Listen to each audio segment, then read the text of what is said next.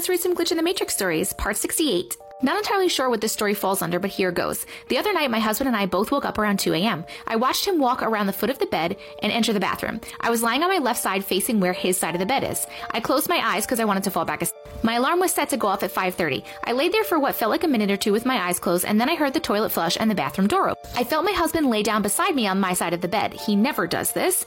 I asked him what he was doing, and he didn't say anything. That's not your husband.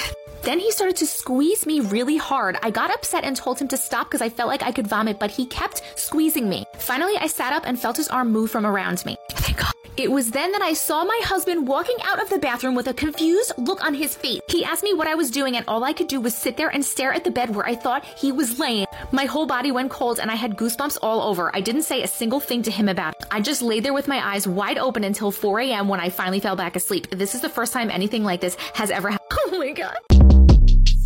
Short Cast Club